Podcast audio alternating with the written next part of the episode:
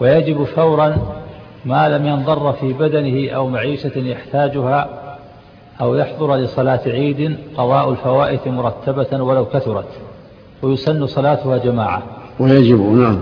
ويجب فورا نعم. ما لم ينضر في بدنه أو معيشة يحتاجها نعم. أو يحضر لصلاة عيد قضاء الفوائت مرتبة ولو كثرت. ويسن صلاتها جماعة. يجب فورا على المسلم قضاء الفوائت إذا كان عنده فوائت يجب الفور على الفور القضاء. فلو أنه نام عن الظهر والعصر وجب فورا قضاؤها. أو نام عن المغرب والعشاء وجب فورا قضاؤها. أو ما أشبه ذلك.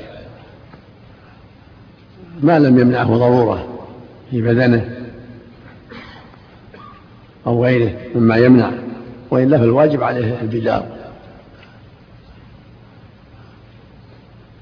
في قوله صلى الله عليه وسلم من نام عن الصلاة أو نسيها فليصليها إذا ذكرها لا كفارة لها إلا ذلك. ولقوله سبحانه فاتقوا الله ما استطعتم. لا يكلف الله نفسا إلا وسعها. نعم.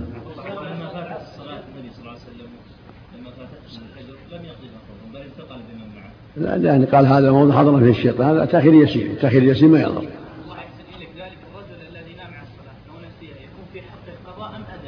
نعم. إن كان في الوقت هو قضاء فأداء وإن كان في خارج الوقت يسمى قضاء. لأن السهل أمر الاصطلاحي أمر سهل. المقصود البدار الواجب عليه البدار والسواء سمي قضاء أو أداء. الأمر الأمر في هذا واسع. القول بأنه من فاتته صلاة متعمدا لا يقضيها هذا شيء آخر. هذا ينبني على القول بالكفر. إذا تركها عمدا كفر فلا قضاء. إذا قلنا بكفره إذا قلنا بكفره لم يقضي. عليه التوبة فقط. أما إذا قلنا لا يكفر عليه القضاء أما, أما النام النوم النوم عن الصلاة ليس بكفر. يعني معذور. من نام عن الصلاة ونفسها معذور. لكن لا يجوز التعمد. النبي صلى الله عليه وسلم يقول صلى الله عليه وسلم بين الرجل وبين الكفر والشرك ترك الصلاة. ويقول صلى الله عليه وسلم العهد الذي بيننا وبينهم الصلاة فمن تركها فقد كفر نسأل الله العافية. نعم. يجب يجب في الثلاث ينتظر فإذا سلم إمامه سلم ثم صلى العشاء بعد ذلك. نعم. صلي المغرب والعشاء نعم. نعم. الراجل قول ترك الصلاة عمدا يا شيخ هل يكفر؟ يكفر ولا يقضي؟ يكفر. ولا يقضي. إن قضى خروج من الخلاف لا بأس وإن لم يقضي فلا قضاء عليه. وإن قضى خروج من الخلاف العلماء احتياطا للدين فلا بأس. نعم. المختار أنه يحدث. إن قضى احتياط لا فلا مانع. إن قضى إن قضى احتياط فلا مانع. نعم. ويسن صلاتها جماعة. نعم. ويسقط الترتيب بنسيانه للعذر. يعني إذا فاتته استحب صلاتها جماعة إذا تيسر. إذا تيسر أن يكون تكون جماعة بأن كانوا اثنين أو ثلاثة صلوا جماعة. كما يصلوا في الوقت. إن الجماعة مطلوبة. والنبي لما صلى لما نام عن الصلاة في بعض أسفاره صلوها جماعة بعد طلوع الشمس. اللهم صل عليه صلوها كما كان يصلي في في الوقت بأذان وإقامة. نعم. إذا كانوا مسافرين ونزلوا قبل الظهر وناموا وقاموا من النوم آه، قبل دخول العصر مثلا الساعة 2 يؤخرون على العصر؟ لا يبادروا بقضاء صلاة الظهر. عليه مبادرة بصلاة الظهر. ويجمع العصر معه ثم بعدين يصلي العصر إذا إذا دخل وقته. إن جاء من جماعة فلا بأس قوله ويسقط الترتيب بنسيانه نعم. ويسقط نعم. ويسقط الترتيب بنسيانه للعذر. يعني إذا لم يرتب سقط عن الترتيب. فلو أن عليه مثلا الظهر ما صلى. نايم جاء وصلى العصر مع الناس ناسي الظهر. ناسي أنه ما صلى الظهر. ثم تذكر بعد صلاة العصر أنه ما صلى الظهر يصلي الظهر ولا حرج لأجل النسيان. صلاة العصر صحيحة. وإن قدمت على الظهر لأنه ناسي نعم. لعذر نعم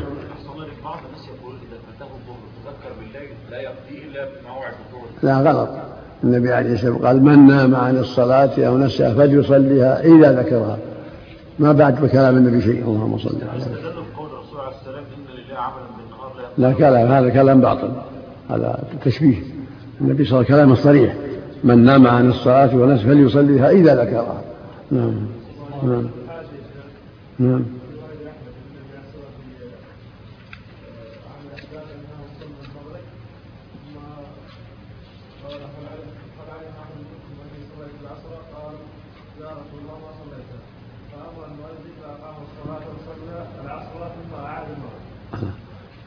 النبي صلى الله عليه وسلم هذا في يوم الأحزاب. شغلهم مشركون فتأخرت صلاة العصر إلى المغرب فصلى العصر ثم صلى المغرب ثم صلى العشاء عليه الصلاة والسلام. نعم. نعم. نعم. فيها فيه نقص صحة النظر. نعم. نعم. بعد ذلك لا إذا نسيها صلاها إذا ذكرها بس ولا عليه شيء. نعم. إذا نسيها صلاها بس فقط والحمد لله. ولا ولا يعيد ما بعدها. فإن نسي الترتيب. ربنا لا تؤاخذنا إن نسينا وقال الله قد فعلت الله سبحانه وتعالى. هذا من رحمته ولطفه جل وعلا. لو ذكر في أثناء الصلاة أحسن الله إليك. نعم. لو ذكر في أثناء صلاة العصر أنه ما صلى الظهر. يقطعها. ويصلي الظهر ينويها الظهر. غير النية. يستأنف. يستأنف نعم. بعد القطع تغيير نية أحسن الله إليك ولا يستأنف ينوي الصلاة الحاضرة الظهر ثم يصلي ثم يصلي العصر. يعني يقطعها ثم بالنية بالنية وهو في مكانه في وقفته. نعم. يقطعها ويكبر ناوي الظهر. ويكمل مع الإمام ويقضي ما فاته. ثم يصلي العصر بعد ذلك. نعم. نعم. فإن نسي الترتيب بين الفوائت أو بين حاضرة وفائتة حتى فرغ من الحاضرة صحت. نعم لقوله تعالى ربنا لا تؤاخذنا إن نسينا قال الله قد فعلت نعم. ولا يسقط بالجهل. مم. ويسقط الترتيب ولا يسقط بالجهل لتفريطه لأن المفرط لم يسأل هو محل نظر الأقرب والله أعلم سقطه بالجهل. إذا كان جاهل لأن الله قال ربنا لا تؤاخذنا إن نسينا أو أخطأنا والخطأ هو الجهل. قال الله قد فعلت. فإن كان جاهل يصلي العصر قبل الظهر. يصلي الظهر بعد ذلك والحمد لله. نعم كالناس. نعم. أحسن الله إليك. يقول في الحاشية وإن ذكر وهو فيها والوقت متسع أتمها وقضى الفائتة ثم أعاد التي كان فيها. لا يقطعها. الحمد لله. أحسن يقطعها أحسن. نعم. يقطعها ثم يكبر. يكبر في تكبير جديد بنية الفائتة. نعم. يكمل ثم يأتي بالفائتة يأتي بالجديدة نعم. أي نعم نية وتكبيرة جديدة. لأن قطع الأولى نعم نعم. أحسن الله في الجهل ولا يسقط بالجهل. ما يفرق الأقرب والله أعلم أنه يسقط بالجهل كالنسيان. ما يفرق بين المفرط وغير المفرط. الأقرب والله أعلم أنه يسقط لأن الله قال ربنا لا تؤاخذنا إن نسينا هذا قد يقع كثيرا من الناس. يكون عليه صلوات جاهل. صلى الحاضرة نعم. ويسقط ويسقط الترتيب أيضا بخشية خروج وقت اختيار الحاضرة. كذلك إذا حضر إذا كان وقت الحاضرة يخشى خروجه يصلي الحاضرة ثم يستمر في قضاء الفوائد. لا يخلي الفائدة الحاضرة في الفائتة يصليها في وقتها. فإن خشي حتى لا تكون فائتة. فإن خشي خروج الوقت قدم الحاضرة لأنها آكد نعم. ولا يجوز تأخير ولا يجوز تأخيرها عن وقت الجواز. نعم. ويجوز تأخيرها لغرض صحيح كانتظار رفقة أو جماعة لها. نعم. لكن في الوقت. ويجوز. ويجوز تأخيرها لغرض صحيح كانتظار رفقة أو جماعة لها. قبلها مشوي قبلها. قبلها بقليل. قبلها بقليل نعم. فإن خشي خروج وقت الوقت قدم الحاضرة لأنها آكد. نعم. ولا يجوز تأخيرها عن وقت الجواز. ويجوز تأخيرها لغرض صحيح كانتظار رفقة أو جماعة لها. كما فعل النبي صلى الله عليه وسلم. فإنه قال إن هذا موضع حضر فيه الشيطان فانتقلوا عنه. التأخير القليل لا يضر. نعم. لكن في الوقت يعني. نعم. الفوائد. قصد الفوائد. نعم. لا الفوائد ما لها وقت الفوائد ما لها وقت. لكن الحاضر لا يصليها في وقتها نعم يصلي حاضرة الكلام في الفوائد. أما الحاضرة يصليها في وقتها لكن يجوز تأخير الفوائد لمن لغرض صحيح لحضور جماعة يصلون جميع أو انتقال من مكان إلى مكان أو ما أشبه ذلك من الحاجات نعم مثل ما فعل النبي صلى الله عليه وسلم. نعم. ومن شك فيما عليه من الصلوات وتيقن سبق الوجوب أبرأ ذمته يقينا. ومن شك في عدد الركعات أبرأ ذمته يقينا. إذا شك هي أربع ولا خمس يصلي خمس. وهكذا يبني ذمته يقينا. ولا يتساهل. نعم. ومن شك فيما فيما عليه من الصلوات. نعم. ومن شك فيما عليه من الصلوات إيه. وتيقن سبق الوجوب أبرأ ذمته يقينا. نعم يصلي ما يتيقن انها أبرأ ذمته. إذا شك أن عليه الظهر والعصر والمغرب والعشاء أو بس المغرب والعشاء فقط يبري ذمته. يصلي الظهر والعصر والمغرب والعشاء. نعم. حتى يبرئ ذمته يقينا. هذه وساوس يعمل بغالب ظنه إذا كان عنده وساوس يعلم بغالب الظن ولا يلتفت إلى الشيطان. هذا من الشيطان. لا على غالب ظنه. إذا كان عنده وساوس لا لا يلتفت الوساوس يهين يهين الشيطان. وإن لم يعلم وقت الوجوب فما تيقن وجوبه. نعم. إذا فات الصلوات بعضها قبل البلوغ وبعضها بعد البلوغ فإنه يعمل بيقين. الذي تيقن بعد الوجوب يقضي. إذا شك أنه ما صلى وقت شك مجرد شك. هل يصلي مجرد لا لا ما الشك ما عليه عمل. بعد الصلاة ما عليه شك. إذا شك بعد الصلاة صلى وما صلى. نعم. إذا شك هل صلى قبل أسبوع أو قبل؟ لا هذه من الشيطان. أصل السلامة. نعم. أصل السلامة. نعم. الله عليك هل يسقط الترتيب نسيانا إذا نسى الترتيب بين مجموعة نعم يسقط بالنسيان. نعم. نعم إذا نسي سقط الترتيب. نعم.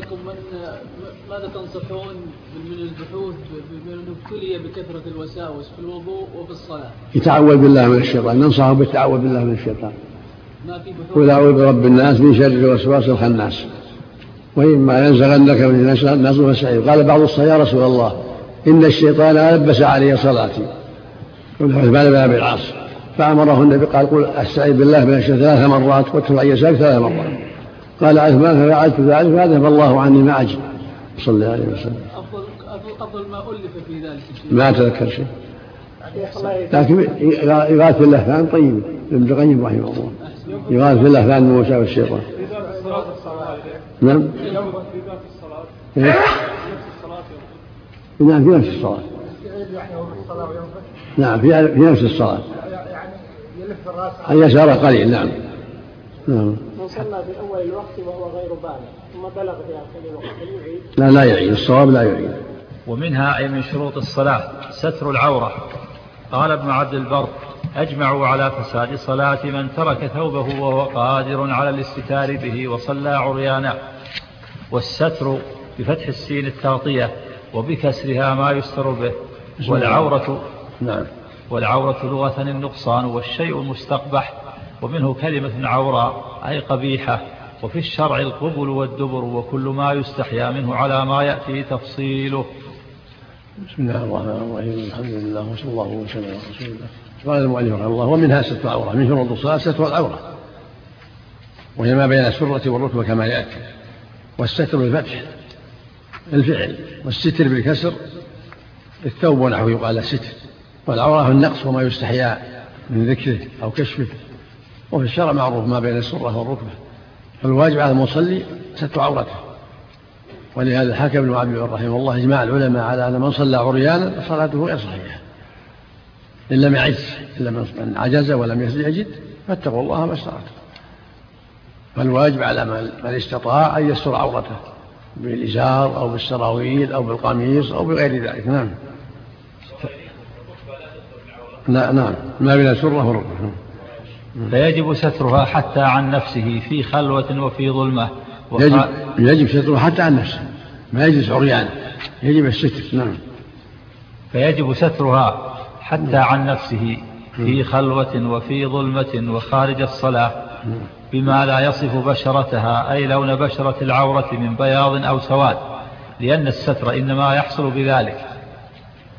الستر يكون بما يزيل يستر عورة الرجل ولا يتبين عورته. ولا تعرف بشرته لا سوداء ولا بيضاء. هذا هو الستر الذي يسترها ولا يرى من ورائه شيء لا بياضها ولا سوادها ولا حمرتها سواء في القميص أو في الإزار أو في السراويل أو في الخفين. كل ذلك يقال له الستر فإذا كانت ترى تعرف بيضاء أو سوداء هذا ليس بستر. هذا حكم حكم العدم الرقيق الذي هذه حالة نعم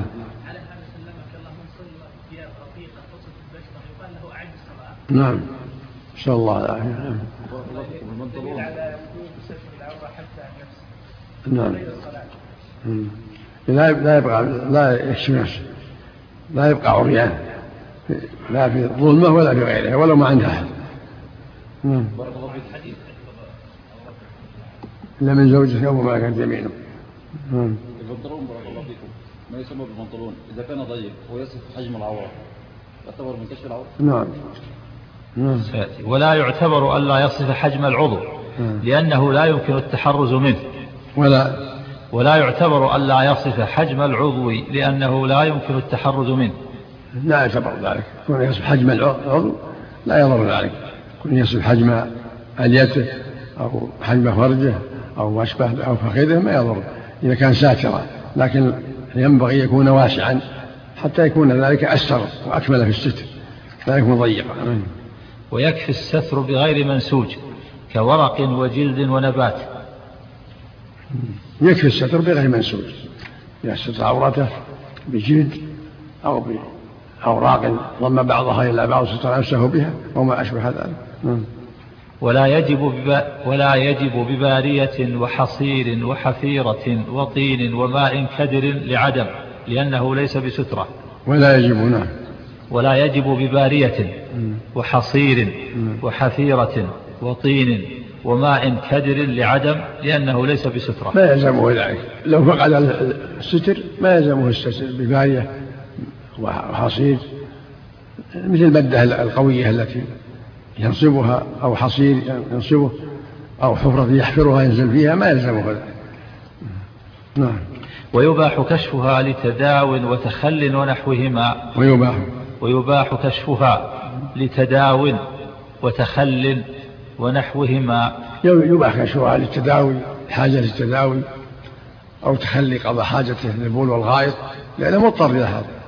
وهكذا كشفها لجماع زوجته أو أو جاريته. لا لا حرج في ذلك. نعم. ولزوج وسيد وزوجة وأمة. نعم. وعورة رجل ومن بلغ عشرا وأمة وأم ولد ومكاتبة ومدبرة ومعتق بعضها وحرة مميزة ومراهقة من السرة إلى وحرة وحرة وعورة رجل نعم. ومن بلغ عشرا نعم. وأمة وأم ولد نعم. ومكاتبة ومدبرة ومعتق بعضها وحرة مميزة ومراهقة من السرة إلى الركبة هذه عورة هؤلاء من السرة إلى الركبة؟ ما بين السرة والركبة عورة الرجل البالغ ومن بلغ عشرا وهكذا الأمة وأم الولد والمعتق بعضها كل ذلك في حكم رجع الرجل. ما بين السرة والركبة. وينبغي لكن إذا سترت نفسها كان ذلك أكمل وأتم. وإن كانت مملوكة. المراهقة أحسن الله يبارك المراهقة نعم التي لم نبلغ لكنها قريب البلوغ. لكن دليل؟ ما أعلم فيه دليل واضح إلا عمومات لكن الدليل واضح ليس فيه شيء واضح. لكن من باب الحيضة ومن باب البعد عن المشتبهات أن تستر نفسها كالحرة. المراهقة ما يكون حكمها حكم البالغ أحسن هذا من باب الاحتياط من باب الاحتياط. كون تستر نفسها من كالمكلفة من باب الاحتياط نعم.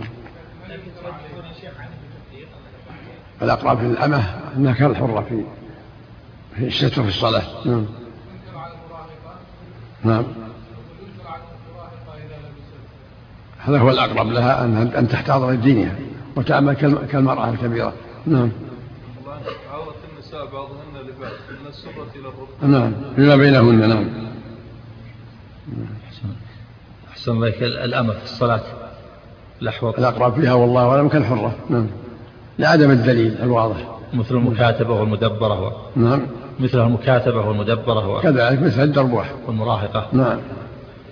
قال الله تعالى يا أيها قل لأزواجك وبناتك ونساء المؤمنين يدني عليهن من جلابيبهن ونساء المؤمنين يعم الحرة والأمة. كذلك وإذا سألتموهن متاعا فاسألوهن من وراء الحجاب. نعم. نعم. نعم. يجب الستر. نعم. نعم. نعم. نعم. من السرة إلى الركبة وليس من العورة. نعم. وابن سبع يعني إلى عشر. يعني السرة والركبة ليس من العورة. بل خارج العورة نعم. وابن سبع إلى عشر الفرجاء. وما بين وما وابن سبع إلى عشر الفرجان الدبر والقبل. وأما ما دون السبع فلا عورة له لأنه صغير. نعم. وكل الحرة البالغة عورة إلا وجهها. نعم. فليس عورة في الصلاة. أما الحرة فإنها كلها عورة في الصلاة إلا وجهها. وقال جماعة وكفيها كذلك. فكفها من جهة الوجه في الصلاة ما لم يكن عندها أجنبي. ولكن سترهما خروجا من الخلاف حسن. نعم. كفان. كفيها نعم. وأما القدمان؟ القدمان عند الجمهور يجب سترهما حديث أم سلمة نعم. وتستحب صلاته في ثوبين كالقميص والرداء أو الإزار أو السراويل مع القميص. تستحب صلاة في ثوبين الرجل. لأن ذلك أكمل ولقوله صلى الله عليه وسلم لا يصلي أحد في ثوب ليس على عاتقه منه شيء. إزار رداء أو سراويل ورداء لأن ذلك أهمل وأكمل. والواجب وظاهر النصوص وجوب ذلك مع القدرة لأن الرسول قال لا يصلي أحدكم في الثوب الواحد ليس على عاتقه من شيء. هذا يدل على الوجوب وهذا هو الأرجح. نعم. ما بين السرة والركبة. نعم. نعم.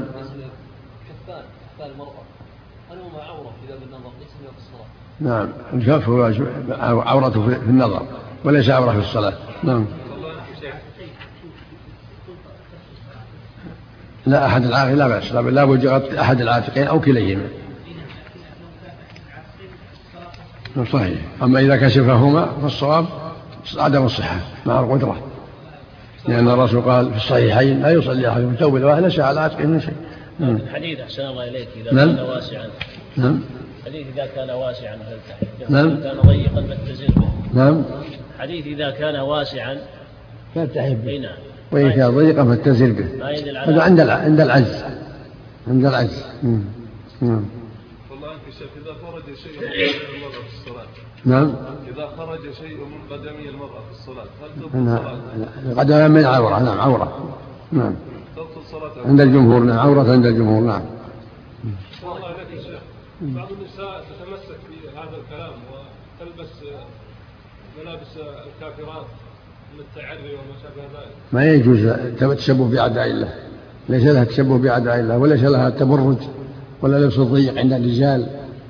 نعم يقول هذه عورة النساء مع النساء. لكن الحشمة خير لها كونها تحتشم تلبس لباس الحشمة تكون غدوة في الخير أو لا. نعم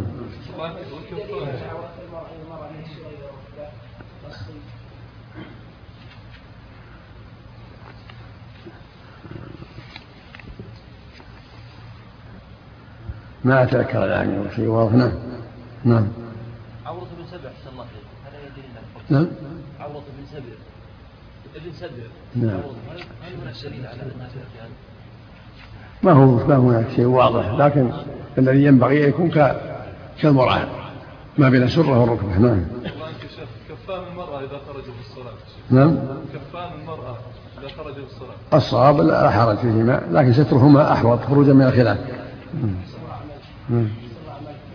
لا يستدل للمرأة في الحكم حكم المحارم قوله تعالى أو نسائكم أو نسائهم ونسائهن هذا في النظر نعم. نعم ويكفي ستر عورته أي عورة الرجل في النفل وستر نعم. ويكفي ستر عورته أي عورة الرجل في النفل وستر عورته مع جميع أحد عاتقيه في الفرض ولو بما البشرة ويكفي ستر عورته أي عورة الرجل في النفل. إيه. وستر عورته مع جميع أحد عاتقيه في الفرض. ظاهر العموم. هذا تفصيل ليس بواضح. وال- والواجب سترهما جميعا في الفرض والنهل جميعا. لقوله صلى الله عليه وسلم لا يصلي في الثوب لا ليس على عاتقه منه شيء. هذا يعم الفرض والنهل نعم. ولو بما يصف البشرة. كذلك لا يجوز. ما يصل البشرة صاحبه كالعاري ما دام رقيق يصل البشرة فهو كالعاري كالعري نعم. لقوله صلى الله عليه وسلم لا يصلي الرجل في الثوب الواحد ليس على عاتقه منه شيء. اللهم. رواه الشيخان عن أبي هريرة رضي الله عنه. اللهم صل. نعم. وتستحب صلاتها أي صلاة المرأة في درع وهو القميص وخمار وهو ما تضعه على رأسها وتديره تحت حلقها وملحفة أي ثوب تلتحف به. يستحب الأعيان هكذا في الستر في درع وهو القميص وخمار وهو ما يلبس على الرأس ومن حذاه ما تجلل به لأن هذا أكمل في سترها نعم. وتكره صلاتها في نقاب وبرقع. يكره ذلك. صلاته في نقاب أو برقع أن يكون تكون مكشوفة الوجه إلا إذا كان عندها أجنبي وإلا في السنة كشف وجهها ولا تكون تلبس نقابا ولا برقعا وهي تصلي. نعم. ويجزئ المرأة ستر عورتها في فرض ونفل. نعم. ويجزئ المرأة ستر عورتها في فرض ونفل. يجزي عورتها ستر عورتها في الفرض والنفل هذا لا شك في ذلك. متى سترت عورتها أجزاء في الفرض والنفل يعني تعميم البدن. جميع البدن ما عدا الوجه. والصواب ما عدا الوجه والكفين. نعم. اللهم صل وسلم. المسلمات والكافرات في الحكم سواء من جهة الستر هذا واجب نعم. العلم الأدلة نعم. نعم. عام. يا أيها قل لأزواجكم وبنات مثل ما يعني النساء المؤمنات يشمل الحرائر وال- والإمام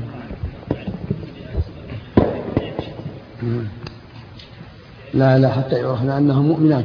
ومن انكشف بعض عورته في الصلاة رجلا كان أو امرأة وفحش عرفا وطال الزمن أعاد نعم. وإن قصر, وإن قصر الزمن أو لم يفحش المكشوف ولو طال الزمن لم يعد إن لم يتعمد بسم الله الرحمن الرحيم. الحمد لله وصلى الله وسلم على رسول الله يقول المؤلف رحمه الله ومن انكشف بعض عوراته وفحش وطال الزمن بطلت الصلاة. أما إن كان قليلا أو لم يطول الزمن فلا. والحاصل أنه إذا اجتمع أمران كون المنكشف قد فحش وطال الزمن ولم يتعمد فالصلاة صحيحة يعفى عنها لأن الشيء قد يعرض له بسبب الريح أو غيرها وكما جرى لبعض الصحابة. فالمقصود أن الشيء يسير إذا لم يطول الزمن يعفى عنه. أما إن طال الزمن أو فحش المكشوف بطلت الصلاة. أو كان عمدا بطلت الصلاة. والصور أربع انكشاف فاحش مع طول الزمن. هذا محل بطلان الصلاة إذا أما إذا كان قليل أو كثير لكن لم يطول الزمن أو قليل ولم يطول الزمن كل هذه لا تضر الصلاة. أما العمد فيبطل الصلاة. نعم. نعم. نعم نعم. إذا تعمد نعم. نعم.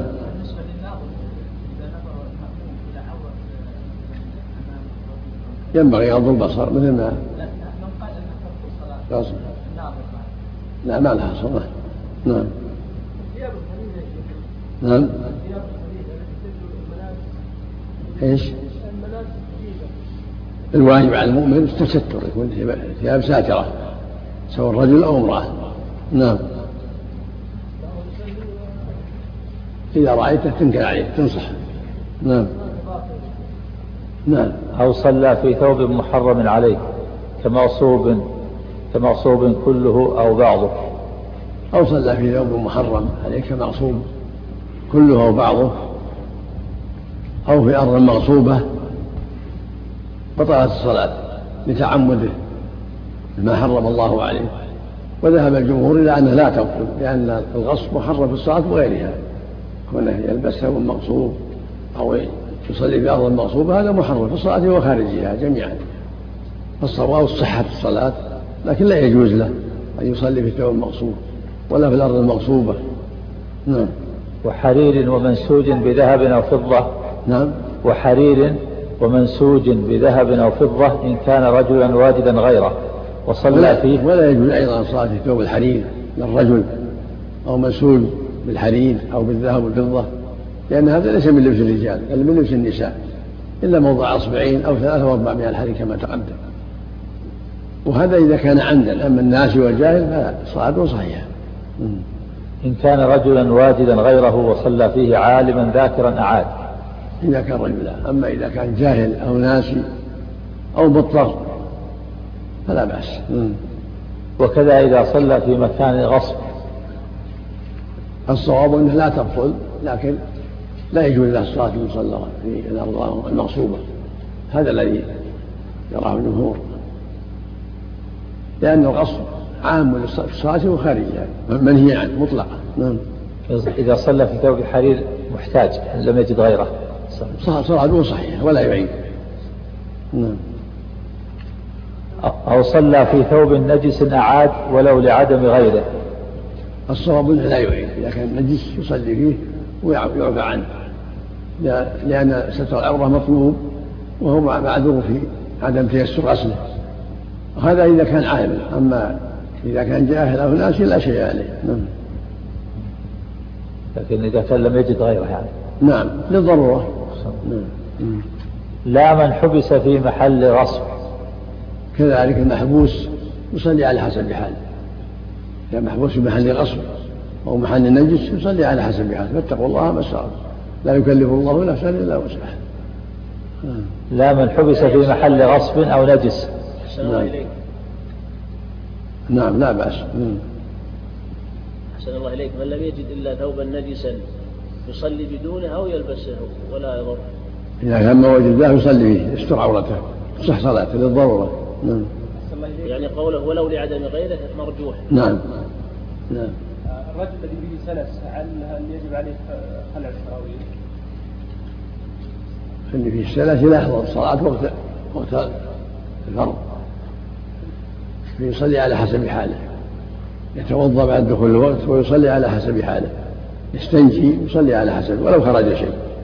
لكن يتوضأ عند دخول بعد دخول الوقت. كالمستحاضة سوا سوا وإذا كان سراويل فيها نجاسة يغسله أو يبدله أما إن جاءت إن حصلت النجاسة في نفس الوقت وهو يصلي فلا حرج ما دام في الوقت حتى يخرج الوقت.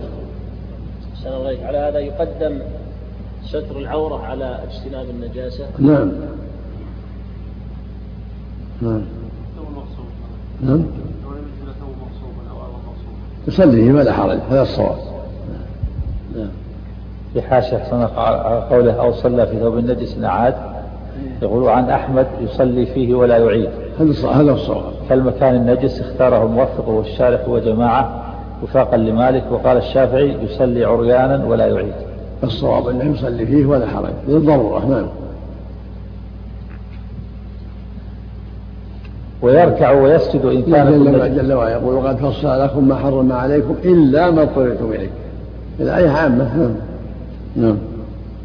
ويركع ويسجد إن كانت النجاسة يابسة ويومئ برطبة غاية ما يمكنه. إذا كان المكان فيه نجاسة إن كانت يابسة يسجد عليها لا ما تضر. المكان رطبة فيؤمي لا يسجد عليها.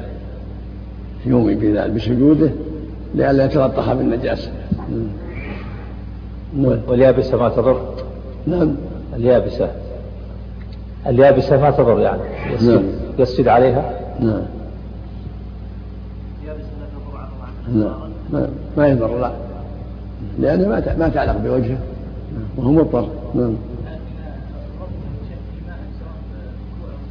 لا سجود خاصة سجود. نعم.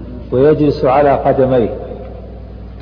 ويصلي عريانا مع ثوب مغصوب لم يجد غيره. وفي حرير ونحوه لعدم غيره. أما الثوب المغصوب فهو معذور لا يلبسه ويجب عليه رده على صاحبه.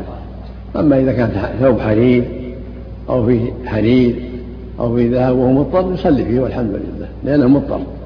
أما المغصوب لا يلزمه رده إلى صاحبه ولا يصلي فيه. سوى بين الثوب المغصوب والحرير. نعم. الشارح الحرير, الحرير تحريم لحق الله وحق الله يسقط عند الضرورة والمغصوب لا. حق المخلوق لا يجوز له يغصب أموال الناس ولا محتاج يغصب أموال الناس. لا لا يصلي فيه. يرد عليه حالا. نعم ولا عريان. نعم أخف أخف النجاسة يعني. نعم. لئلا يتلطخ بالنجاسة. لكن الأقرب والله فإذا كانت يابسة لا حرج. للضرورة نعم. ويصلي عريانا مع ثوب مغصوب لم يجد غيره نعم. وفي حرير ونحوه لعدم غيره. أما في الحديث فلا بأس يصلي فيه لعدم غيره. أما المغصوب لا. يصلي عريانا ويرد المال إلى صاحبه. نعم. ولا ولا يصح نفل آبق. لما جاء في الحديث؟ لأنه تعدى وظلم وقد غصب نفسه.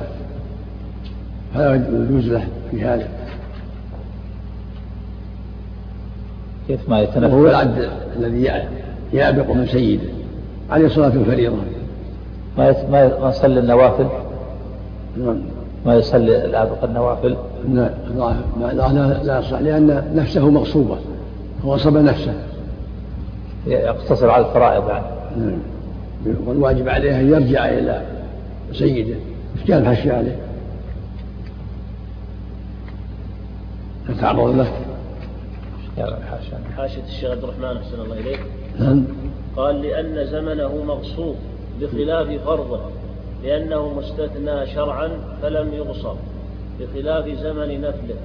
وقال الشيخ بطلان فرضه قوي وفي. صحيح مسلم. وقال وقال وقال الشيخ بطلان فرضه قوي. وفي صحيح مسلم إذا أبق العبد لم تقبل له صلاة. وفي لفظ فقد كفر حتى يرجع إليه. وفي صحيح ابن خزيمة ثلاثة لا تقبل لهم صلاة وذكر الآبق. وذكروا أنه ليس له إلا فعل. السنن الرواتب كالعبد والولد وأنه يحرم منعهم من ذلك. وعليه فيكون ما عداها على المنع. الأقرب والله أعلم أن صلاته صحيحة لكن توعد بعدم قبولها. مثل من أتى عراف فسأله شيء لم تقل له صلاة أربعين ليلة مثل مشارب الخمر من باب الوعيد. لو فعلها لم تقبل من باب الوعيد والتحذير لكن عليه أن يصلي الفرائض يصلي الفرائض. أما التنفل فمحل نظر. والأقرب والله أعلم أنه إذا تنفل لا شيء عليه إن شاء الله. لكن عليه التوبة والرجوع إلى الله والرجوع إلى سيده والحذر من شرب المسكرات وسؤال الكهنة والمنجمين هذا من باب الوعيد كما جاء الوعيد في الزاني والسارق وغيره نعم. يمر على ظاهره من باب التحذير ولكن لا لا يدع الصلاة بل يصلي فرائضه أو يصلي نوافله هذا هو الأقرب. نعم. الأقرب والله أعلم أنه من باب الوعيد ولكن لا لا يدع الصلاة. ويخشى عليه أنها لا تقبل منه وإن أدت الفريضة وإن كان لا يؤمر بالإعادة لكن لا يحصل لها أجرها بسبب إباقة أو إتياء العرافين وما أشبه. نعم.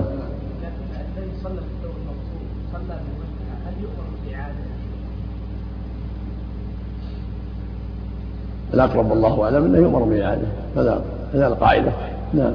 مثل لو صلى متعمدا في ثوب النجس. نعم.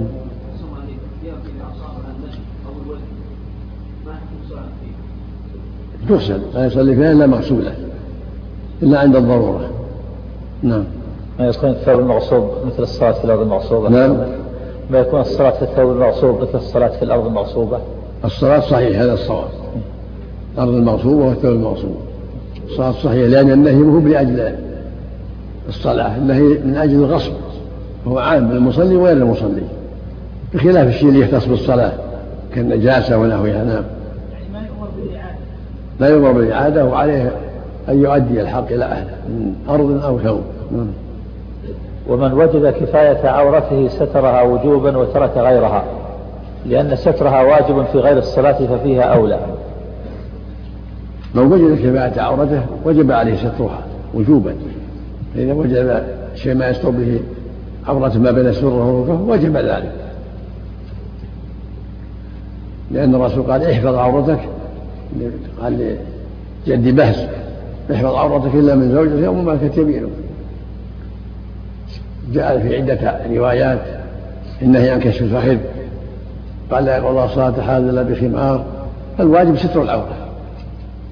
ولا يتعمد كشفها. أما لو كشفت سارية أو ناس كما تقدم فلا لا يضر نعم. وإلا يجد ما يسترها كلها بل بعضها فيستر الفرجين لأنهما أفحش. فإن لم يكفهما وكفى أحدهما فالدبر أولى لأنه ينفرج في الركوع والسجود. الواجب عليه سترها إذا تيسر ذلك ما بين السرة والركبة فإن لم يتيسر ذلك ستر المغلظة الدبر والقبول. فإن لم يتيسر ذلك بدأ بالدبر لأنها أفحش وينفرج عند السجود. فالمقصود أنه أفحش. أما إذا تيسر سترهما جميعا وجب. نعم. إلا إذا كفت منكبه و... إلا إذا كفت منكبه وعجزه فقط فيسترهما ويصلي جالسا. لا العورة أشد من المنكب. إذا وجد ما يستر العورة الدهر والقبول وجب ويبدأ بهذا المنكب المنكب أسهل. هذا هو الصواب. فإذا كانت القطعة تكفي العورة القبل والدبر وجب ذلك. وقدم على ستر المنكب نعم. هذا هو الصواب. نعم. فاتقوا الله ما استطعتم. نعم. ويلزم العريان. نسأل الله العافية. نسأل الله العافية. نعم. ويلزم العريان تحصيل السترة بثمن بثمن أو أجرة مثلها أو زائد يسيرا. يجب على من استطاع السترة أن يشتريها ولو بثمن زائد قليلا. عليه أن يستر عورته. ولا ولا يتساهل في هذا أما الهبة فيها منه لكن يشتريها بالثمن. نعم. وإن أعير سترة لزمه قبولها. والعارية لا منة فيها يلزمه قبولها حتى يستر عورته. نعم. لأنه قادر على ستر على ستر عورته بما لا ضرر فيه بخلاف الهبة للمنة. أما الهبة ففيها منة فلا يلزمه قبولها. لكن لو قبلها فلا بأس لحاجته إلى ذلك. تكلم عن شيء؟ الهبة؟ قوله بخلاف الهبة وأوجب وأوجب بعضهم كالموفق قبولها قبولها هبة وأوجب بعضهم كالموفق قبولها هبة أيضا. وقال أي الموفق؟ إن العار حاصل على كل حال. وإن العار هذا هو هذا هو الأقرب. الأقرب وجوب قبولها. إذا كان عريان وهبه إنسان يجب قبولها لأن الله يستنى لا من لا شر في هذا. بل هذا من باب الإحسان. من باب التعاون بين الإخوان على البر والتقوى. والواجب على المؤمن ستر عورة أخيه إذا استطاع فلا منة في ذلك. بل هذا بل هذا من باب التعاون على البر والتقوى. ومن باب التناصح والتواصي بالحق وإكرام الأخ والإحسان إليه فلا منة في هذا. نعم. وإن العار اللاحق له بكشف العورة أقوى من العار اللاحق له بقبول الهبة. نعم هذا هو الصواب. الصواب أن قبول الهبة في هذا متعين كما يلزمه شراؤه نعم. وهل إذا باعها أو وهبها بعد دخول الوقت وصلى عريانا تصح صلاته أو لا الظاهر أنها تصح قياسا على ما تقدم في التيمم. انتهى الوجه الأول. فضلا اقلب الشريط. انتهى. نعم. صلاة جالسا. نعم. صلاته جالسا. قول بعض الفقهاء انه يصلي جالسا أستر. وجيه الأقرب الله أعلم أنه يصلي قائما. لقوله صلى الله عليه وسلم صلي قائما فإذا يصلي قائما ولو كان مكشوف العورة فاتقوا الله ما استطعتم. فاتقوا الله ما استطعتم. والقيام معروف بالأدلة فلا يترك لهذه الأوهام. نعم. ولا يلزمه استعارتها. نعم. ويصلي العاري ويصلي العاري العاجز ويصلي العاري العاجز عن تحصيلها قاعدا.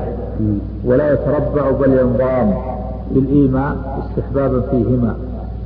أي في القعود والإيماء بالركوع يصلي قاعدا لأن هذا أقرب إلى ستر العورة.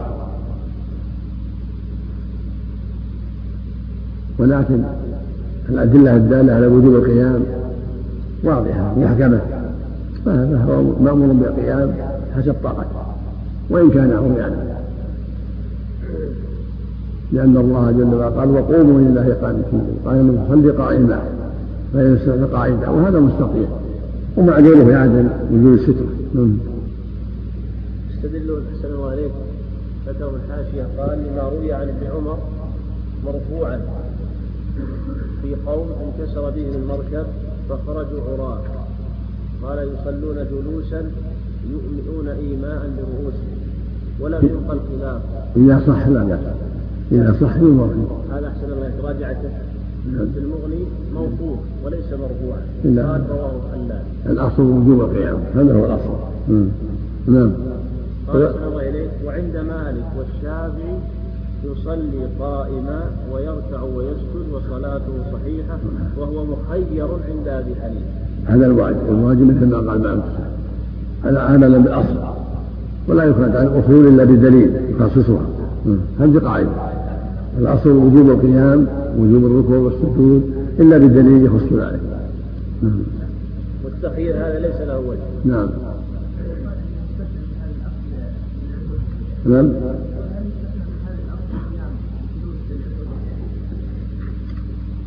يصلي على كما شرع الله في جلوس وغيره. نعم. نعم. ولا يتربع بل ينضام بالإيماء استحبابا فيهما أي في القعود والإيماء بالركوع والسجود. الأمر في هذا واسع الأمر في هذا واسع. صلي كما شرع الله والحمد لله. نعم. فلو صلى قائما وركع وسجد جاز. نعم. يعني على بل يجب بل يجب. بل يجب يصلي قائما كما شرع الله.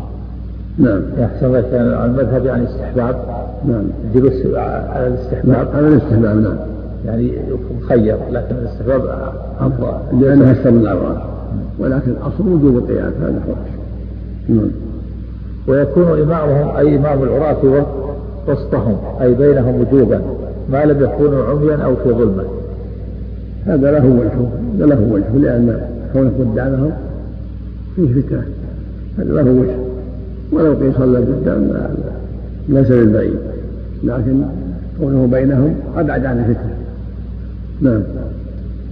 ويصلي كل نوع من رجال ونساء وحده لأنفسهم إن اتسع محلهم نعم إذا كان الرجال والنساء عراة صلى كل طائف وحده. يصلي العراة الرجال أول ويكون النساء خلفهم ويستدبر الرجال ويصلي النساء وحدهن ويستدبرهم الرجال إذا كانوا محل واحد. بعيدا بعيدا عن الفتنة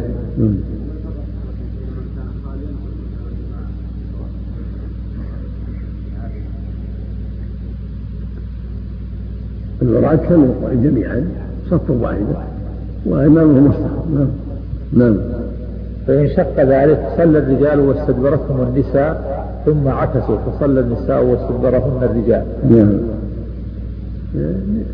تحصيل المصلحة بدون فتنة نعم.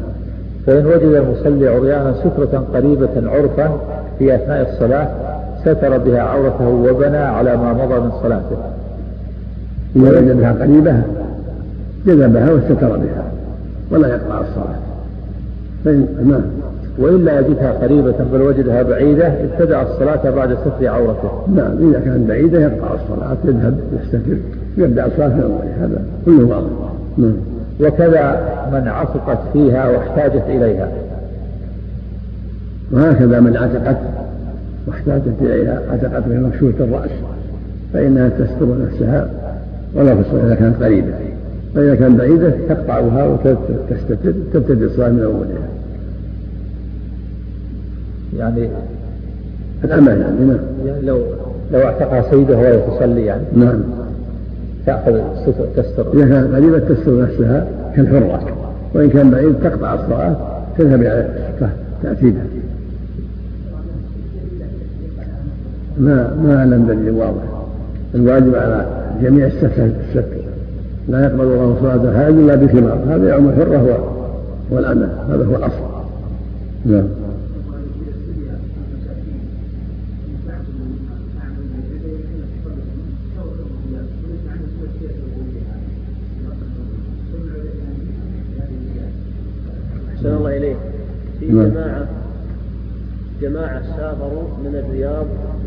الظهران وصلوا المغرب والعشاء في الظهران جمعا جمع تقديم في وقت المغرب. ثم ركبوا الطائرة متجهين ناحية المغرب.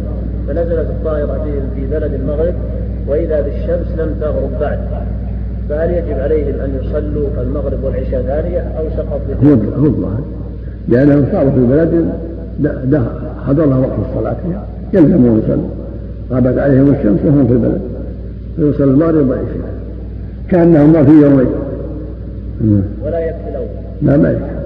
هذا واجب طلع بالانتقال وأيضا أحسن الله إليك. من يعني أفطر وهو صائم في المطار فلما أقلعت الطائرة وجد رأى الشمس. ما يضر هذا ما يضر لأنه تم يومه تم يوم الصلاة أفضل. تم يومه نعم. ويكره في الصلاة السدل وهو طرح ثوب ثوب على كتفيه ولا يرد طرفه الآخر.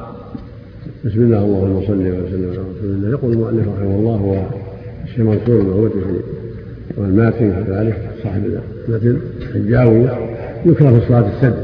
والسدل جاء في الحديث النهي عن السدل في الصلاة. وهو طرح الثوب على كتفين من غير يضمه. ضم على صدره لم يكن سدلا. أما إذا طرحه فهذا هو السدل فإذا ضمة على صدره أو ضم على كتفيه أو طرفه على كتفيه زاد زاد زاد الكراهة نعم. نعم. الحكمة أحسن الله في في النهي. نعم. الحكمة في الكراهة. الله أعلم. نعم. لعله الله أعلم أنه من أسباب أنه قد يسقط. النبي صلى الله عليه وسلم لا يصلي أحد لا على عاتقه شيء. إذا ترك مسجد هكذا قد يسقط. أما إذا ضم على صدره أو ضم على كتفيه كان هذا أقرب لثبوته أحسن الله إليك الحاشية. يقول وكانت اليهود تفعل ذلك. يكون هذا من باب التشبه ينصح ينصح من فعلهم يكون من باب التشبه نعم. أحسن الله إليكم المشلح أحسن الله إليك. إذا ما أدخل يديه في الأكمام لا حول يعتبر سدلا لا حول لا وهو داخل مشلح وقضاء. نعم. ويكره فيها اشتمال الصماء بأن يطبع بثوب ليس عليه غيره والاطباع أن يجعل وسط الرداء تحت عاتقه الأيمن وطرفيه على عاتقه الأيسر فإن كان تحته ثوب غيره لم يكره. يكره يشتمل الصماء لأن إذا اشتمل الصماء قد تخرج عورته سواء جعل وسط إبطه الأيمن وطرفه على عاتقه الأيسر أو اشتمل به تلفلف فيه. لأن هذا قد يفضي إلى بروز العورة عند حركته وإخراج يده أو نحو ذلك. فإذا كان عليه ثوب آخر زالت الكراهة. نعم. أو أو ساوارين أو إزار. نعم. ويكره في الصلاة تغطية وجهه واللثام على فمه وأنفه بلا سبب. لنهيه صلى الله عليه وسلم أن يغطي الرجل فاه رواه أبو داود. يكره ذلك إلا من علة يكره ذلك. غطي وجهه وفمه إلا من علة كحرارة الأرض أو برودتها ونحو ذلك وصلى بجانبه كان به ثوم بصل فهل له يتغسل؟ هذا من الحاجة. هذا من الحاجة نعم. ما ما تبعت نعم. وفي تغطية الفم تشبه بفعل المجوس عند عبادتهم النيران. في التغطية تشبه بالمجوس إذا كان يفعل مع ذلك. السنة المؤمن أن يكون مكشوف الوجه. في الصلاة. نعم. ويكره فيها كف كمه أي أن يكفه عند السجود معه. يكره كف كمه لقوله صلى الله عليه وسلم أمرت على نفسي قال لا أكف شعرا ولا ثوبا إذا يسفي معه ملابسه. نعم. ولفه أي لف كمه بلا سبب لقوله صلى الله عليه وسلم ولا أكف شعرا ولا ثوبا متفق عليه. نعم. صلى الله إليك ما قد هذا هو السنة. أن لا يكف شعرا ولا ثوبا لا كمه ولا غيره. نعم. طبيعته الكف أحسن الله إليك. كالعمامة. لا يكف شعره ولا ثوب خلي كل شيء على حاله. سجد. نعم.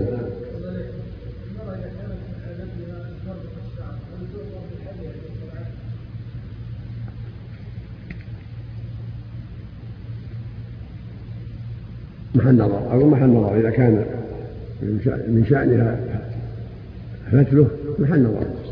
بخلاف الرجل. نعم. الرجل لا يحل شعره لا يربط شعره. نعم. لا لا يعكس. نعم. نعم. نعم.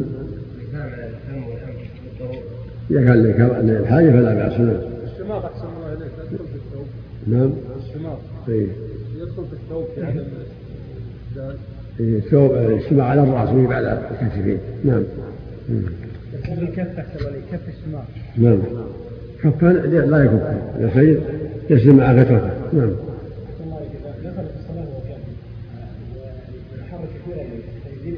إذا نعم. إذا دخل في الصلاة يصلحه في الصلاة نعم. لا يكف شيء. نعم. الله عليكم إذا سقط من جيب البطاقه اللي عليها الصورة أو المكتوب عليها الصورة يتركها مكان ولا لا ما يحطها في جيبه. ما ما في بأس نعم.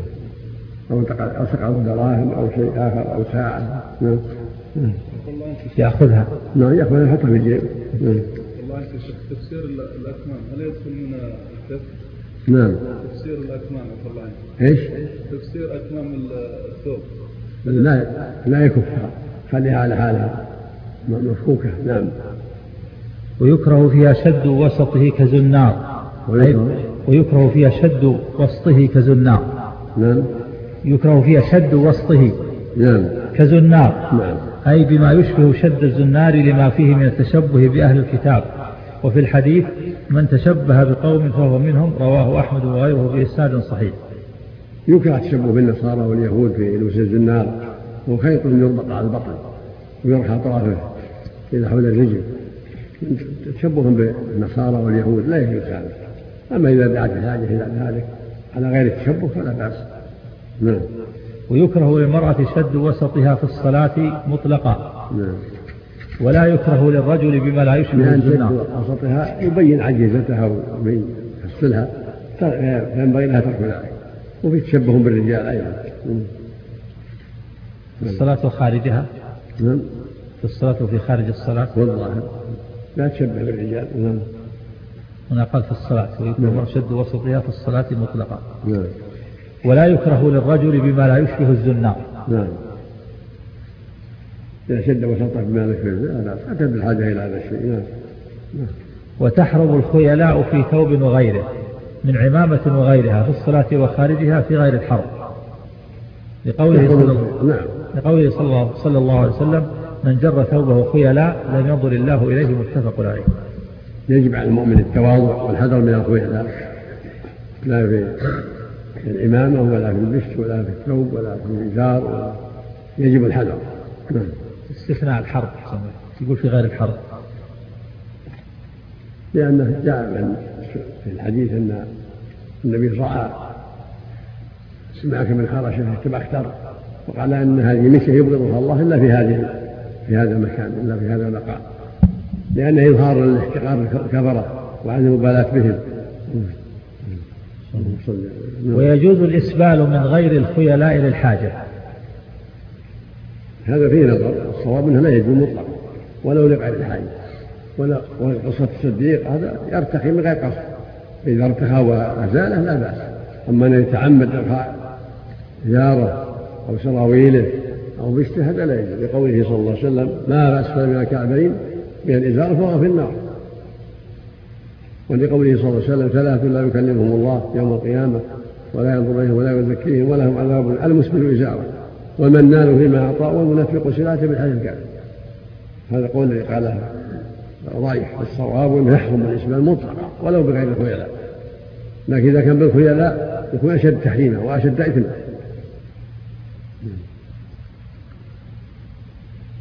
ويحرم التصوير أي على صورة حيوان.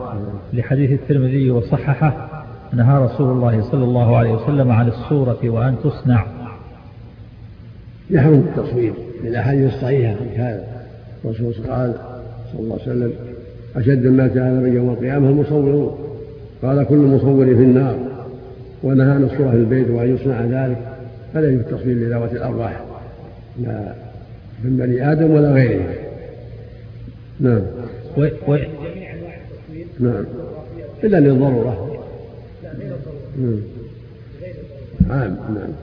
وإن أزيل من الصورة ما لا تبقى معه حياة لم يكره إذا أزيل رأسها فلا بأس. لقوله صلى الله عليه وسلم أتاه جبرائيل قال صلى الله عليه وسلم قال جبرائيل للرسول اقطع رأسه حتى يكون هيئة الشجرة. نعم. أحسن الله إليك لو وضع خط بين الرأس والرقبة ما يكفي أبو إزال مرة. خط ما يكفي نعم. لا خط ما يكفي لابد زال الرأس مرة واحدة لا لابد زال الرأس كله. وإذا زال الجثة وأبقى الرأس. نعم. إذا زال الجثة وأبقى الرأس. إيش؟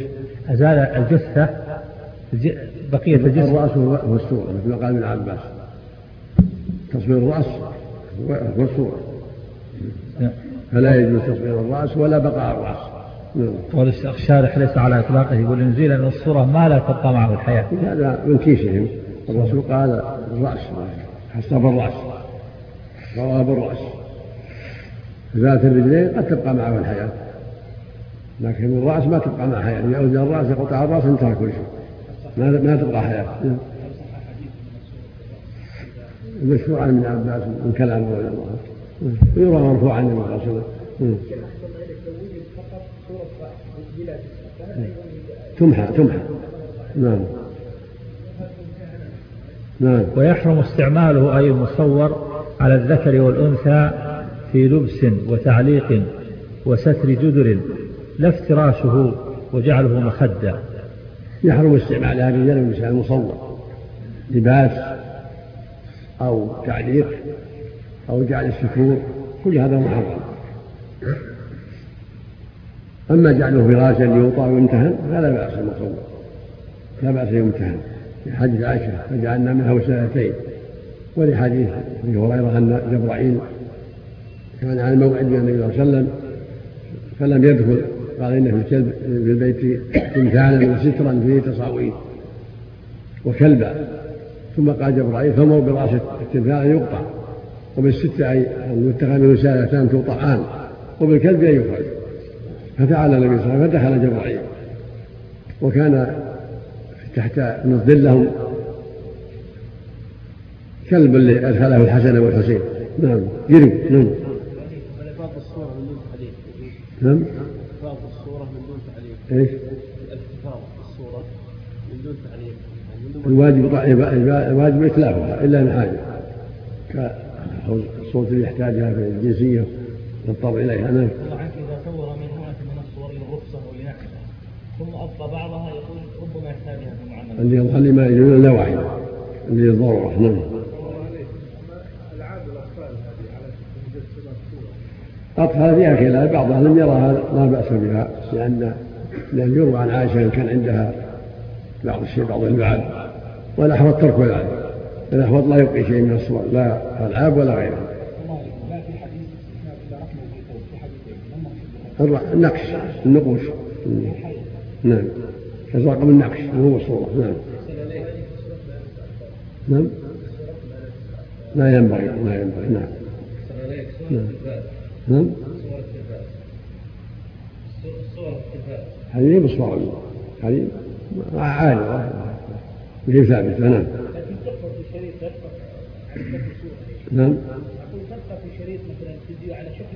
أقول تبقى إن كانها ترى ما يصلح. إن كان ما ترى ما يضر.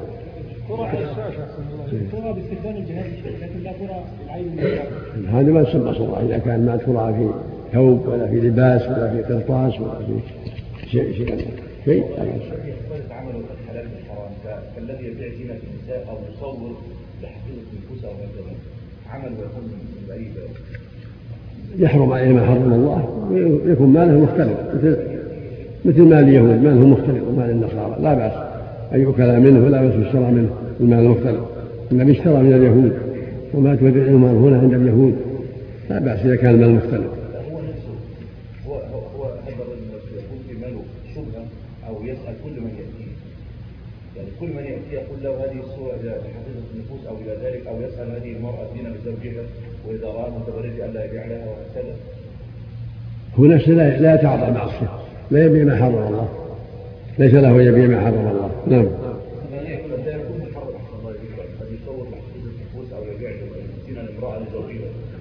إذا كان للضرورة يعرف أنها أنها للضرورة فلا بأس، إذا كان عرف أنها للضرورة ولا فلا لا لا يصوم. نعم. الله أعلم. نعم. ويحرم على الذكر استعمال منسوج بذهب أو فضة أو استعمال مموه بذهب أو فضة غير ما يأتي في الزكاة من أنواع الحلي يحرم على الرجل استعمال منسوج الذهب والفضة والمرأة كذلك عندك يحرم. ويحرم على الذكر. استعمال منسوج بذهب أو فضة أو استعمال مموه بذهب أو فضة غير ما يأتي بالزكاة من أنواع الحلي قبل استحالة. لأن الله حرم على الرجل نزل الذهب ولم يبح من الفضة إلا الخاتم. فالتلاعب بها ينبغي تركه. أما الذهب فلا شك فيه أما الفضة فأمرها أوسع لكن ينبغي لها التورع عن ذلك. أما الذهب فقال صلى الله عليه وسلم وحل الذهب والحديد إناث أمتي. وقال في الخاتم من الذهب يعمد أحدهم إلى جمرة من النار فيضعه في يده. فالواجب على الرجل الحذر من ذلك. أما المرأة فقد أباح الله لها مثل الحديد والذهب. نعم. تركها أحوط تركها أحوط إلا الخاتم أو قبيعات السيف كذلك المموه بالذهب نعم ما يجوز. مموه بالذهب نعم. قبل استحالته فإن تغير لونه ولم يحصل منه شيء بعرضه على النار لم يحرم لعدم السرف والخيلاء. إذا لم يوجد شيء أما إذا كان صورة موجودة ظاهرة هو التمويه فلا يجوز. أما إذا كان ليس له وجود لو ودخل النار ما له وجود فلا ما ما يصير ما يصير هناك ذهب. أما ما دام موجود الذهب أو موه بالذهب تظهر صورة الذهب يمنع. نعم. وتحرم ثياب حرير. ويحرم ما أي ثوب هو أي الحرير وأكثره ظهورا مما نسج معه على الذكور والخناثى دون النساء. لبسا بلا حاجة. يحرم لبس الحرير. على الذكور والإناث والخناث. لأن الخلفة قد قد يبي أنه ذكر فالواجب تركه إلا ما كان مقدار ثلاثة أربع أصابع فأقل كالزر والرقعة الصغيرة ونحو ذلك كما في حج عمر. أن الرسول أذن في أربع أصابع فأقل من الحديث الحاجة نعم ساعة أو الأقلام وليس بذهب خالص الظهر لا يجوز. نعم. نعم. لبسا بلا حاجة وافتراشا واستنادا وتعليقا وكتابة مهر وستر جدر غير الكعبة المشرفة. كل هذا لا يجوز. سواء كان لا يلبس أو يعلقه أو يجعل الستور لهذا تلاعب بما حرم الله. نعم. نعم. أما الشعبة فلا بأس أن تستر بالحديد نعم ختم تركه أولى. يعني يستعمل أسنان أخرى غير الذهب إذا أمكن ذلك. أما إذا لم يمكن فهو باب الضرورات. نعم. نعم. نعم. لقوله عليه الصلاة والسلام لا تلبسوا الحرير فإنه من لبسه في الدنيا لم يلبسه في الآخرة متفق عليه. ولأدلة أخرى وصلى لا تلبسوا الحرير فإنه من يلبسه في الدنيا لم يلبسه في الآخرة. يقول صلى الله عليه وسلم حين الذهب والهنينات في أمتي وحرم على دخوله نعم. صلى الله إليك. نعم. يعمل والاستعمال نعم. استعماله. سواء لباس أو فراش. إلا إذا كان أربع أصابع. فأقل أو ستور نعم. ما نعرف هذا. ما نعرف هذا. نعم. استثناء الكعبة. أحسن الله إليك. يقول غير الكعبة المشرفة قال في الحاشية زادها الله تشريفا وتكريما فلا يحرم سترها بالحرير إجماعا. نعم. وإذا فرش فوقه حائلا صفيقا جاز الجلوس عليه والصلاة. وإذا؟ وإذا فرش فوقه حائلا صفيقا جاز الجلوس عليه والصلاة. يعني الحرير إذا فرشه لأن ما لبسه لبس غيره لأن الجلوس لبس. فإذا كان فوقه صفيق لم يكن جالسا عليه فصلاته عليه صحيحة. ولكن ترك هذا أولى لأن هذا فيه نوع من التساهل نوع من التكلف. فينبغي ألا يستعمله مطلقا ولو ما باشر. بعده عن الريبة أولى نعم. بعده عن الريبة أولى نعم. وأحوط نعم. إلا إذا استويا أي الحرير وما نسج معه ظهورا. نعم.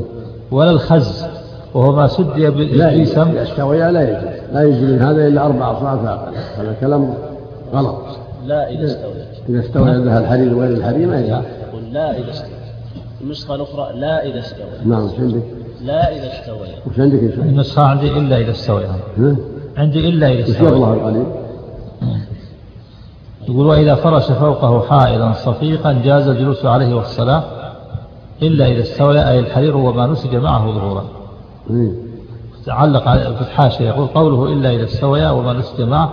قال في الإنصاف فإذا استويا وما نسج معه فعلى وجهين. قال الشيخ الأشبه يحرم للعموم انتهى. هذا هو الصواب. هل هذا. هل هذا باق على إطلاقه أو مقيد بما إذا لم يجتمع؟ في مكان واحد ما يزيد على أربع أصابع؟ الواجب لا يباح منه إلا أربع أصابع فأقل نعم. صلى الله عليه وسلم. إلا إذا صلى نعم. مم. ولا الخز. وهو ما سدي بالإبريسم وألحم بصوف أو قطن ونحوه. إيه. ولا الخز. إيه. وهو ما سدي بالإبريسم وألحم بصوف أو قطن ونحوه. هذا نوع الخز. نوع أنواع منها حرير ومنها غير الحرير فالخز إذا كان السدى خز والظاهر صوف وهو هذا يعفى عنه لأن الظاهر ليس هو الحرير الإبري- الإبريسم يأتي نوع آخر يسمى خز وليس بحرير نعم. صلى الله عليه الإبريسم حرير وهو ما سدي بالإبريسم. نعم. وهو ما سدي بالإبريسم. الإبريسم حرير الحرير نعم. وألحم بص- بصوف أو قطن نعم. يعني يصير يصير الظاهر صوف. ونحوه والباطن من من الحرير لأنه لم يستعمل الحرير وإنما استعمل الظاهر. نعم. اللحمة هي هي الظاهر. نعم. اللحمة هي الظاهر. اللحمة هي الصوف الظاهر. نعم. لا بأس هنا. نعم. أو لبس الحرير الخالص لضرورة أو حكة أو مرض أو قمل أو جرب ولو بلا حاجة. إذا لبس الحرير لح- لأسباب شرعية للضرورة ما وجد غيره أو لحكة كما رخص النبي بن الزبير وطلحة الحرير الحكة كانت بهما فلا بأس لكن من باب التداوي أو للضرورة لأن ما عنده شيء غيره. نعم. قد فصل لكم ما حرم عليكم يقول سبحانه وقد فصل لكم ما حرم عليكم إلا ما اضطررتم إليه. قوله ولو بلا حاجة. نعم إيش؟ يقول لضرورة أو حكة أو مرض أو قمل أو جرب ولو بلا حاجة. حرب حرب في النسخة الأخرى حرب أحسن الله إليك. إيه. جرب. في النسخة الأخرى أو إيه. حرب. لضرورة أو حكة أو مرض أو قمل أو جرب. لأن ولو بلا حاجة لأن الحكة هي الجرب إيه. الحكة هي الجرب أو حرب نعم. حرب. حرب نعم. مثل ما في حديث سماك بن هرشة نعم. ولو ولو بلا حاجة. مم. كيف ولو بلا حاجة؟ هذا ما هو بحاجة. الأمثلة ليست يعني ولو ما ولو عند لباس آخر في الحرب. لأنه من باب غاضة المشركين. والأقرب والله ولا منع. إلا من حاجة في الحكة يأتي الحكة. أحسن الله إليك. حديث الزبير. نعم. في الحاشية يقول أو حرب بلا حاجة ولو بلا حاجة فلا يحرم لبسه إذا تراءى الجمعان إلى انقضاء القتال. قال الشيخ يجوز عند القتال للضرورة باتفاق المسلمين. أما إذا كان ضرورة لا بأس. أما غير ضرورة لا بأس. هذا خاص بالحرب؟ نعم. إذا كان ضرورة لا بأس ولا لا يجوز. لبسه الأصل التحريم إلا بدليل هذا هو الأصل. قوله ولو بلا حاجة راجع إلى الحرب. إيه. نعم. راجع إلى الحرب. إيه. إيه. ولو ولو بلا حاجة. نعم. راجع إلى نعم. إلى الحرب أو راجع إلى إلى الحرب الحرب. والضرورة والحكة هذا حاجة. نعم. هذا في الحرب نعم. قال الشيخ لباسه لإرهاب العدو فيه قولان أظهرهما جوازه نعم. أو كان الحرير رحمه حشوا الله وأنا منع هذا أصل التحريم إلا بدليل. نعم هذا هو الأصل. أو كان الحرير حشوا لجباب أو فرش فلا يحرم نعم. لعدم الفخر والخيلاء. نعم. بخلاف البطانة. لأنه ما باشر لم يباشره نعم. مستقيم هذا أحسن الله. إيش؟ إذا كان الحرير حشوا لجباب أو مثل ما تقدم مثل ما تقدم ولكن ترك هذا أحوط. هذا البعد عن هذا أحوط. نعم. لأنه ما باشر يعني. نعم. إذا كان حشو ما باشر. هنا يستعمل السليم أو لا وأحوط نعم. لكن ما يقال أحسن الله إليك أنه لا يجوز من الحرير إلا قدر أربعة أصابع مطلقا. هذا مستور هذا مستور. يعني المستور لا هذا هذا قصده إنه مستور. ما. لم يستعمل. المستور لا يأخذ هذا الحكم. حكم الظاهر نعم. نعم. بارك الله فيكم روي إن سماحتكم تجعلون مكان مخصص لوضع حفيظه النفوس وما في وما فيها وما والاشياء التي فيها صور خارج البيت. هل هذا صحيح؟ إيش؟ روي أن سماحتكم تجعلون مكان مخصص لوضع حفيظه النفوس والاشياء التي فيها صور خارج البيت. ما ما ما اعلم شيء في هذا. أو ما صدر مني شيء في هذا. نعم. أحسن الله إليك. رجل اعتمر وبدأ في الطواف من الركن اليماني. وانتهى عنده فماذا عليه؟ عليه يعيد الطواف إن كان طال الفصل وإن كان الفصل قريب يزيد شوط بدل الشوط اللي ترك ما بين الركنين. أما إذا طال الفصل عليه يعيد الطواف لأنه ما طاف إلا فيه ولكن لو سافر سلمك الله. يرجع عليه يرجع. إذا كان نعم. لا يزال في حكم إذا كان الطواف واجب في عمرة ولا حج أما كان طواف طواف تطوع لا أمر طواف عمرة أحسن الله إليك. ها؟ طواف إذا كان- طواف عمرة أو طواف حج عليه يرجع. يعني ولا زال محرم حتى يرجع. وإن جامع عليه كفارة الجماع. لا زال محرما حتى يرجع. ولو الله أوجب عليه. نعم. وأتم الحج والعمرة لله. نعم. ولو أن في أمريكا يرجع. أو ينيب أحسن الله إليك. ولو في أمريكا يرجع أو في الصين. أو ينيب أحسن الله إليك. نعم. إذا لم يتيسر لها لا ينيب؟ نعم. أقول إذا ما تيسر لها ينيب؟ لا يكون محصرة. يكون باب المحصر نعم. نعم. يعني فيذبح في إذا مكان لم يتيسر يكون محصرا. مم. يعني يستعمل ما يستعمل محصر ينحر هديا ويقصر أو يحلق ويحل يبقى الحج في مثلا عمرة الإسلام وحج الإسلام. ينحر الهدي في محله في محله في محله النبي نحره في محله في الحل فيحرم فيحرم إلباس صبي ما يحرم على الرجل. بسم الله الرحمن الرحيم. اللهم صل وسلم. يحرم إلباس الصبي ما يحرم على الرجل. لا يجوز إلباسه الحرير ولا الذهب كما يحرم على الرجل. نعم. لأن, الرسول قال الذهب والحل للناس أمتي محرم على ذكورهم الذكور يشمل الكبير والصغير. نعم. وتشبه رجل بأنثى في لباس وغيره وعكسه. إيش؟ وتشبه رجل بأنثى في لباس وغيره هذا لا لا يجوز هذا التشبه بالرجال من النساء ولا التشبه من النساء بالرجال. لعن الرسول المتشبهين الرجال بالنساء ولعن المتشبهات من النساء بالرجال. فالواجب الحذر من هذا. ليس للرجل يشبه المرأة وليس لها أن تشبه به. نعم. أو كان الحرير وهذا على عام في اللباس وفي الكلام والمشي. كله لا لا يجوز. نعم. الله إليك. لباس الصبي الثوب الطويل الذي ينمو بسرعة. شهرين يقطع إيش؟ لباس الصبي الصغير الثوب الطويل هل ينمو بسرعة. شهرين لا ما يصلح إلا حد الكعب لا يتجاوز الكعب نعم. نعم. أو كان الحرير علما وهو طراز الثوب. أربع أصابع فما دون. لا بأس أن يكون علم ثوب الزرة أو رقعة في خلق أو ما- قدر أصابع أربعة فأقل كما في حديث عمر. رسول عن لبس الحرير إلى موضع أصبعين أو ثلاثة أو أربعة؟ نعم. بالنسبة للثوب لحاجه بارك الله فيكم. نعم. بالنسبة للثوب لحاجه سم بالنسبة للثوب لحاجة. يأتي نعم ما يجوز. طيب إذا كان ما ما يجوز بعد بحاجة. لديه ثوبان ثوب متسف وثوب مسبل ويريد إدراك الجمعة يذهب بالمتسف ولا بالمسبل؟ يذهب في الثوب الذي لا فيه ليس فيه إسبال. جديد ولا صمت يؤذي المصلين بارك الله فيكم إذا ذهب بالمتسع لا يلبس المسلم لا يلبس الثوب الطويل. إذا ذهب بالمتسع ولا متسع يتكدى بغسل في وقت مبكر ما في وقت وقت الجمعة؟ المتسع ما يضر ما يضر. نعم. نعم. نعم. أو كان. نعم. أو كان أو كان لقاعا أو لبنة جيب وهو الزيق. كل هذا لا بأس به إذا كان قليل. رقعة أو أو لبنة ثوب زيق أو إزرار أو ما أشبه هذا مما يحتاجه الإنسان. إذا كان قدر أربع أصابع فأقل نعم. وسجف فراء جمع فروة ونحوها مما يسجف. فكل ذلك يباح من الحرير إذا كان قدر أربع أصابع فأقل. نعم. لما روى مسلم عن عمر رضي الله عنه أن النبي صلى الله عليه وسلم نهى عن لبس الحرير إلا موضع إصبعين أو ثلاثة أو أربعة. نعم. صلى نعم.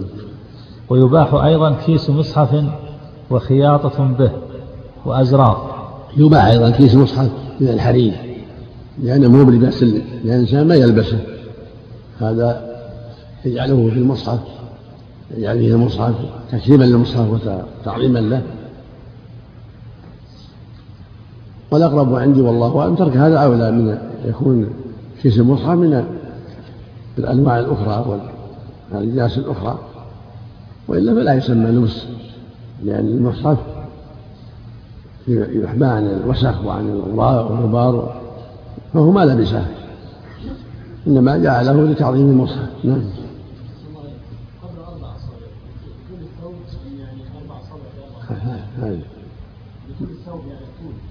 في أي مكان؟ رقعة في أي مكان؟ في أسفله ولا في أسفله نعم. أربع أصابع فقط. نعم. نعم. نعم وخياطة به وأزرار كذلك يكون خيط سلك حرير هذا أقل من أربع أصابع. سلك حرير أو إزرار نعم. خياطة به يعود على كيس المصحف نعم. كيس مصحف وخياطة به وأزرار. نعم. يعود على على كيس المصحف كل هذا لا بأس به. نعم. خياطة به يعود. نعم. لكن خياطة يخيط بها أو يجعل عليه إزرار أو نحو ذلك لا بأس لأن هذا شيء قليل. يعفى عنه. نعم. المعرفة المأخوذ من هذا هو الحديث. نعم. ويكره المعصفر في غير إحرام. عند الذي نهى عن المعصفر لما رأى عبد الله بن عمرو ثوب المعصفر قال أمك أمرك بهذا. وظاهر النص محرم في الإحرام وغير الإحرام مطلقا استثناء الإحرام ليس بوجه. وقال صلى الله عليه وسلم لا تلبس شيئا من مسه الزعفران ولا ورص المحرم أيضا فالمعصفر الرسول أنكرها على عبد الله بن عمرو. قال إنه من لباس النساء. نعم. نعم. نعم. الظاهر إنه اللون. إنه قال من لباس النساء. نعم. يعني المعصفر خاصة. نعم. صلى الله أو المعصفر المقصود المعصفر نعم. نعم. الصواب التحريم هنا. نعم. الصواب أنه التحريم هنا. ظاهر المنع ظاهر التحريم. تقييد الشارع قوله في غير إحرام. لا لا وجه له. محرم في الإحرام وغير الإحرام. نعم. لأن الرسول زجر عنه قال أنه من لباس الكفار. قال أمك أمرك بهذا. في بعض الروايات أمره أن يحرقهما نعم. ويكره المزعفر للرجال. نعم. لأنه عليه الصلاة والسلام نهى الرجال عن التزعفر متفق عليه. نعم لأنه من شأن النساء. نعم. ونهى عن المحجب أيضا. قال لا إذا مسه الزعفران أو الورس نعم. المزعفر مكروه. نعم. محرم. نعم. في الإحرام وفي غير الإحرام. هذا ظاهر السنة. نعم. حق الرجال. والمحرم مطلقا. رجل ولا امرأة؟ لأنها طيب. والمرأة في غير الإحرام؟ لا بأس نعم. والإحرام لا بأس والمعصر كذلك؟ نعم. والمعصر كذلك؟ نعم من لبس النساء نعم. ويكره الأحمر الخالص؟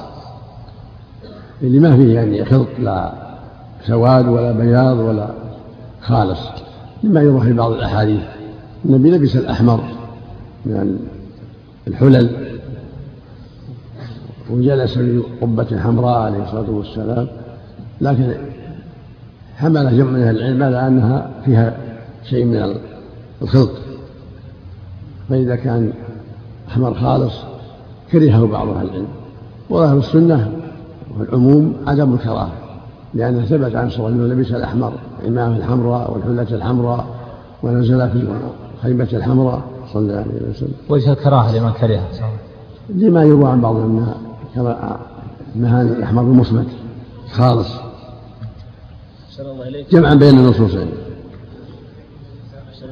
لكن أحاديث لبس الأحمر أصح وأكبر وأكثر. أحسن الله إليك. ذكر في الحاشية قال وعنه لا بأس بالخالص وفاقا واختاره موفق وغيره. هذا هو الأظهر لأنها هو الثابت عن النبي صلى الله عليه وسلم. في الأحاديث الصحيحة ومعنى وفاقا للأئمة الثلاثة نعم. قال أحسن الله إليك في حديث البراء رأيته في حلة حمراء لم أرى شيئا قط وأحسن منه متفق عليه. وقال ابن القيم وفي جواز لباس الأحمر من الثياب والجوف نظر وأما كراهته فشديدة جدا. والبرد الأحمر ليس هو أحمر مسمة كما ظنه بعض الناس فإنه لو كان كذلك لم يكن بردا وإنما فيه خطوط حمر. نعم ليس بجيد. كلام ابن القيم ليس بجيد. هو بالبرد جاء النصوص الأخرى حلة حمراء وقبة حمراء هو برد نعم. قال أحسن الله إليك والذي يقوم عليه الدليل تحريم لباس الأحمر أو كراهته كراهة شديدة يعني إذا كان مصمت ولكن هذا قول ضعيف قول ابن القيم كان ضعيف. والصواب لا بأس لا حرج فيه. لثبوته في الأحاديث الصحيحة. نعم. صلى الله إليك ليس الأولى لبس البياض على البياض أفضل. نعم. البياض السنة البياض أفضل. نعم.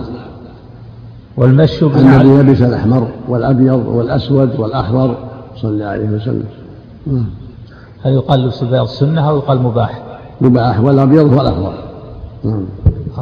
يقال سنة. الأسود والأحمر والأخضر كله جائز. ولكن الأفضل هو البياض. أفضلها البياض. نعم. المسوب ثيابه البياض. فإنها من خير ثيابه نعم.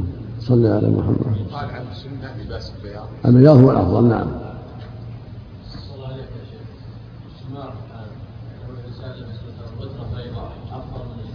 هذا لا شك نعم. نعم. والمشي بنعل واحدة. نعم يكره المشي بنعل واحدة. بل ظاهر النص تحريم ذلك. الرسول نهى عن هذا ظاهره التحريم. ولأنه يشبه الشيطان في ذلك يمشي في نعلين ولهذا قصر انعلهما أو اخلعهما هكذا أمر صلى الله عليه وسلم. ولا يمشي في نعل واحدة. نعم. نعم. نعم. نعم نعم. وكون ثيابه فوق نصف ساقه أو تحت كعبه بلا حاجة. نعم السنة نصف الساق فأقل إلى الكعب أما نزوله عن الكعب محرم. هذا هذا الإسبال ما أسفل الكعبين من الإزار فهو في النار. كونه فوق النصف الواجب أن تكون القمص من النصف إلى الكعب نصف الساق إلى الكعب.